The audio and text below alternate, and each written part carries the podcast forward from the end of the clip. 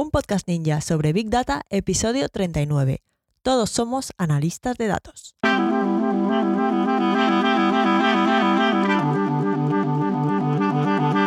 Muy buenos días y bienvenidos a un nuevo episodio de un podcast ninja sobre Big Data. El podcast en el que hablamos de analítica de datos, de machine learning, de inteligencia artificial y de todo lo relacionado con el Big Data y el mundo de los datos.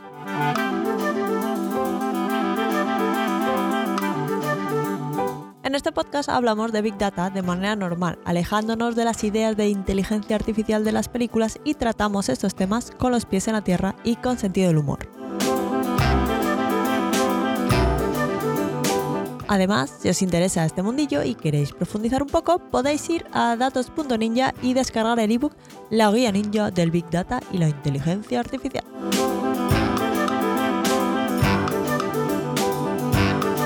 Hoy vamos a hablar de analistas de datos. ¿Qué hacen? ¿Qué habilidades tienen? ¿Cómo son? ¿A qué dedican el tiempo libre? ¿En qué lugar se enamoró de ti? Mm, bueno, no, de las últimas dos cosas no vamos a hablar. Si eso en otro episodio. Así que para saber quiénes son estas personas, voy a buscarlas en LinkedIn y voy a buscarlas en inglés, que siempre salen más resultados. Y después, pues, pues hacemos un experimento. Pero primero Data Analyst. A ver, a ver, pues bien, veamos. A priori parecería que un analista de datos es una persona con habilidades técnicas, que sabe programar en R, en Python y que domina el SQL. Algunos de ellos también tienen experiencia con canalizaciones de datos de tipo ETL y por supuesto, estas personas han hecho un grado de estadística, de matemáticas, ingeniería informática o algo que se le parezca como, como poco. Uf, bueno, así en principio podría ser un poco complicado identificarse con uno de estos analistas de datos. Así que vamos con la parte del experimento. Vamos a sacar el analista de datos que todos llevamos dentro. Porque sí, todos llevamos un analista de datos dentro de nosotros. De hecho, nuestro cerebro está configurado para analizar datos continuamente y es así como interpretamos el mundo que nos rodea. Y generalmente pues decidimos qué hacer en función de estos datos. Por ejemplo, en mi caso, em, hace un tiempo observé que los días que cenaba tarde o que cenaba mucho, pues dormía peor. E incluso tenía pesadillas y luego pues me levantaba más cansada y el día se me hacía bola. En comparación con los días, pues que dejaba un poco de tiempo entre la cena y el momento en el que me iba a la cama. Entonces mi cerebro como que después de varios días, de varios meses, mm, no sé cuánto tiempo pasó, pues como que acabó identificando el patrón pues de lo que estaba sucediendo, ¿no? La relación entre la calidad del sueño y cuándo, cuánto y qué cenaba. Entonces a partir de ahí yo decidí que si quería dormir mejor, pues igual era buena idea cenar menos o cenar antes, o incluso las dos cosas. Es una situación muy tonta, es muy intuitiva, pero en cierta manera es un problema de, analítica de datos. Incluso si lo lleváramos a un nivel un poco friki, eh, al que reconozco no haber llegado, podría eh, haber apuntado en un Excel, eh, pues durante una temporada, la hora a la que cenaba, mm, la hora a la que me acostaba y si había cenado mucho, poco o ni mucho ni poco, normal. Y después, a la mañana siguiente, pues anotar la puntuación de sueño que me da el reloj o simplemente cómo de descansaba estaba. Y listo, podré problema de análisis de datos planteado. Mm, de ahí los datos me habrían llevado a la conclusión a la que llegué intuitivamente, pues cenar mucho y tarde me lleva a dormir peor. Mi cerebro identificó ese patrón sin necesidad de hoja de cálculos, ya que, pues a ver, la relación era muy clara y directa. Seguro que vosotros también sois capaces de identificar patrones y relaciones en vuestra vida diaria. Igual eh, por ejemplo, habéis decidido cuándo os viene mejor hacer deporte en función de vuestro rendimiento o de cuánta gente hay en el gimnasio o, también estimáis lo que tardáis en llegar a los sitios en función del tráfico observado según el día de la semana. O sabéis si una comida os sienta mejor o peor según lo que hayáis sentido en el pasado cuando la habéis comido. Son situaciones mm, cotidianas del día a día y, y, obviamente no estamos pensando, a ver, voy a analizar estos datos a ver, a ver qué se me ocurre se hace de manera, pues, pues como en segundo plano, lo hace nuestro cerebro automáticamente. Como digo, pues el cerebro es la máquina por excelencia de, de análisis de datos. Todo eso es análisis de datos que nuestro cerebro hace sin que nos demos cuenta, todo el rato. Pues los negocios, los negocios hacen un poco lo mismo. Em, al final, el análisis de datos no es otra cosa que recolectar, transformar y organizar los datos de manera que nos lleven a sacar conclusiones, a hacer predicciones y que nos asistan en la toma de decisiones, pues una toma de decisiones informada, así basada en, la realidad, en hechos. Al final las empresas lo que hacen es em, este análisis de datos que hace por nosotros nuestro cerebro en las situaciones que, les interesen, pero de una manera más, más consciente. Nosotros lo hacemos un poco así como automático. Pues ellos dicen, vamos a, tenemos este problema, vamos a recolectar los datos que necesitemos para resolverlo y vemos a dónde nos lleva o lo que es lo mismo. Vamos a ver estos datos que tenemos, los transformamos en información útil que nos ayude pues, a tomar decisiones que tengan sentido para nuestro negocio. Pero la labor de los analistas de datos en realidad no queda ahí, no transforman los datos en información y luego se van a su casa, porque eso no serviría de mucho. La parte realmente importante es cuando comunican y comparten sus hallazgos con el resto de la organización para la que trabajan, porque encontrar patrones y guardarlos en un informe que no va a leer nunca nadie, pues mm, valor, lo que se dice valor, pues no aporta. Así que es crucial que los hallazgos se compartan con la gente apropiada dentro de la empresa para que se tomen las decisiones convenientes y toda la compañía se pueda beneficiar. Es por eso que para los analistas de datos una cualidad muy importante es que sean capaces de comunicar lo que ellos han, encontrado en los datos lo que, la información. O sea, si se la quedan para ellos, pues no sirve. Es importante que sepan cómo hacérsela llegar a la gente encargada de tomar decisiones. Así que quedaros con esto, la comunicación es fundamental.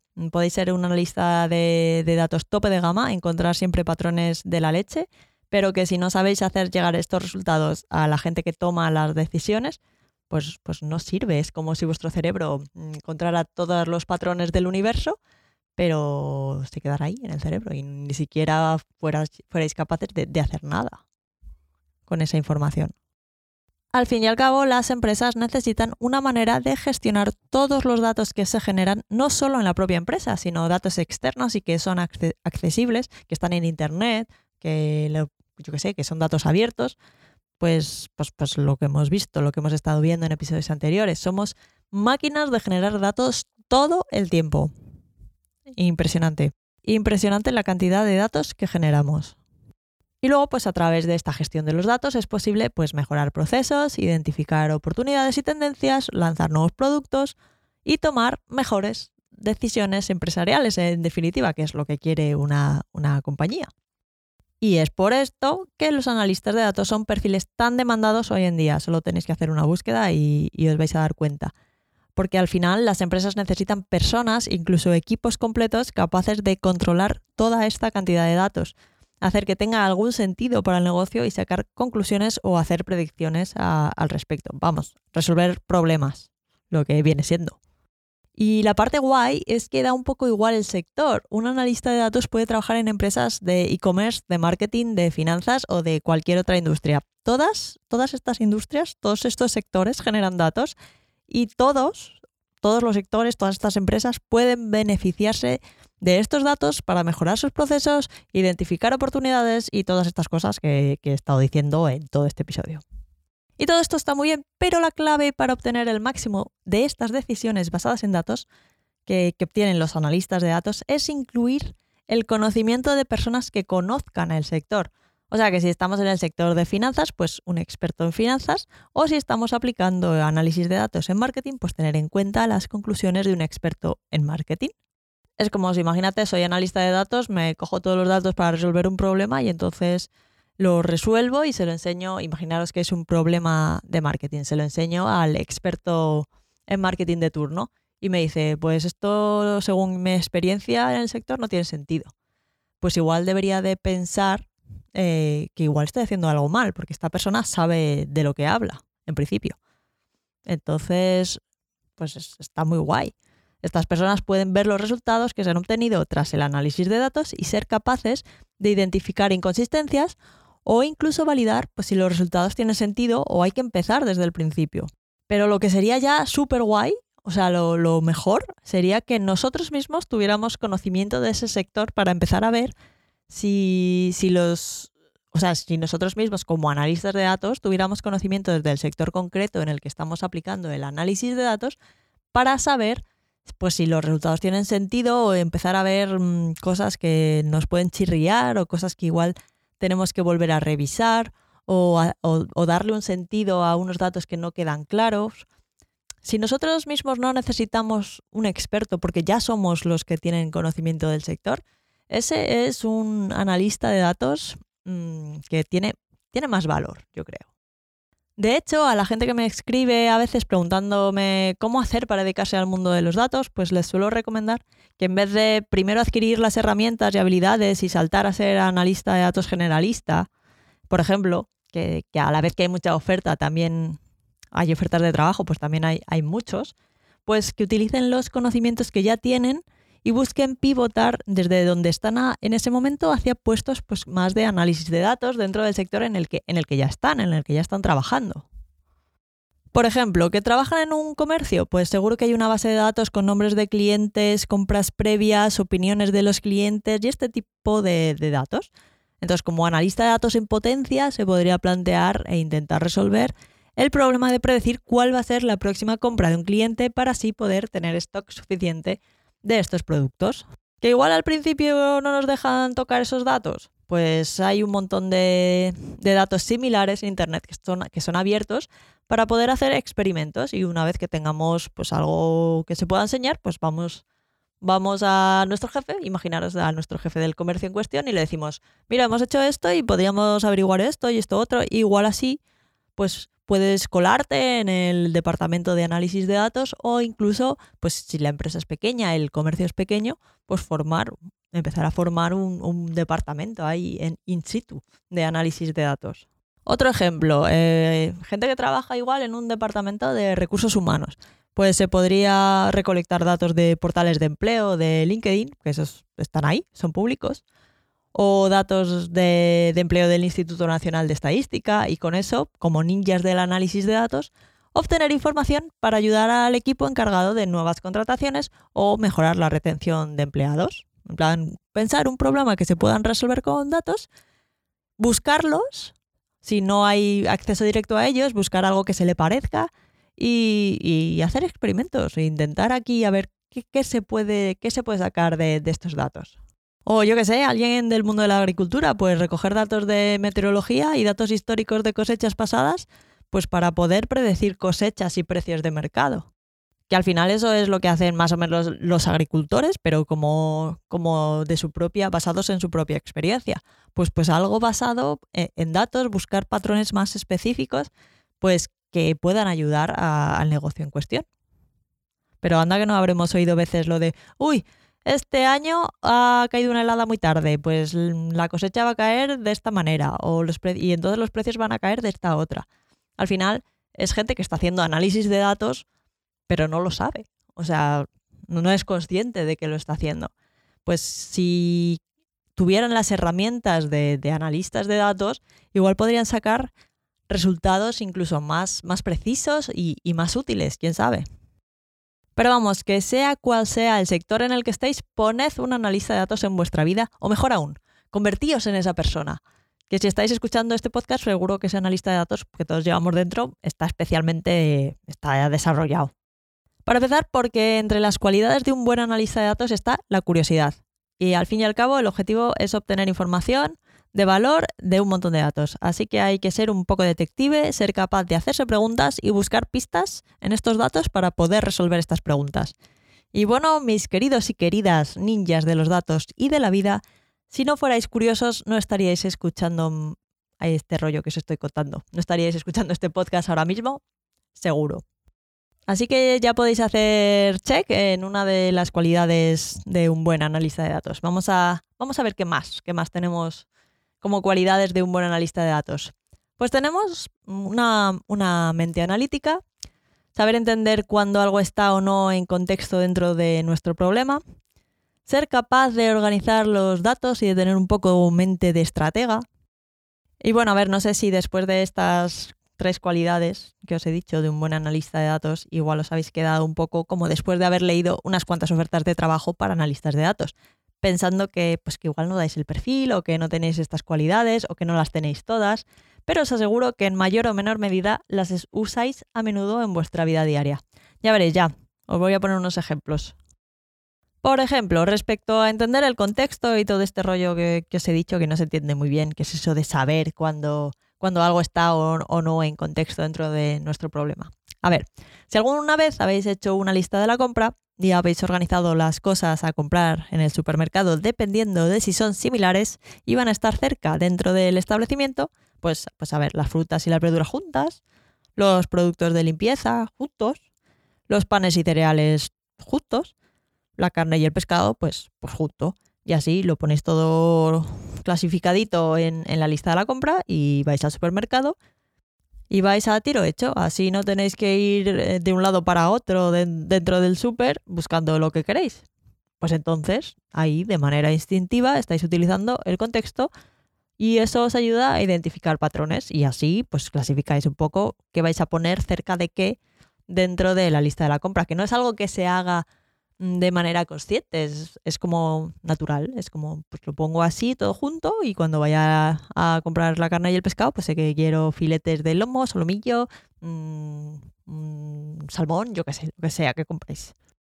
O por ejemplo, si sois buenos en los típicos test psicotécnicos de seguir patrones, que te os ponen una serie de números o una serie de figuritas y tenéis que elegir la siguiente, pues entonces ya no sé a qué esperáis para empezar a transformar datos en información de valor como analistas de datos. Y para el último punto, el de ser capaces de organizar datos y formar una estrategia a partir de ellos, pues a ver, ¿quién no se ha visto en la situación de organizar unas vacaciones?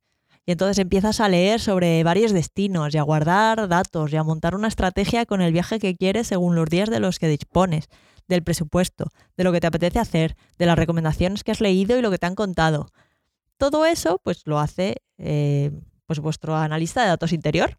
O otro ejemplo, cuando queréis comprar lo que sea y vais a Amazon y leéis valoraciones y tenéis en cuenta el precio, el tiempo de entrega, si se puede o no se puede devolver gratis, si lo hay en otro sitio mm, más barato o con mejores condiciones, pues también es vuestro analista de datos interior al volante. O ya, último ejemplo, compráis un mueble y os tenéis que pelear con el montaje. Analizáis las piezas que hay, las herramientas que tenéis y la ayuda con la que contáis, que qué sé yo, igual tenéis que llamar al vecino o lo que sea. Pues luego os miráis las instrucciones y luego al lío. ¿Veis? Todo eso es nuestro cerebro analizando datos todo el tiempo. Así que si estas cosillas se os dan particularmente bien y queréis entrar en el mundo del análisis de datos, ya vais con, con una muy buena base.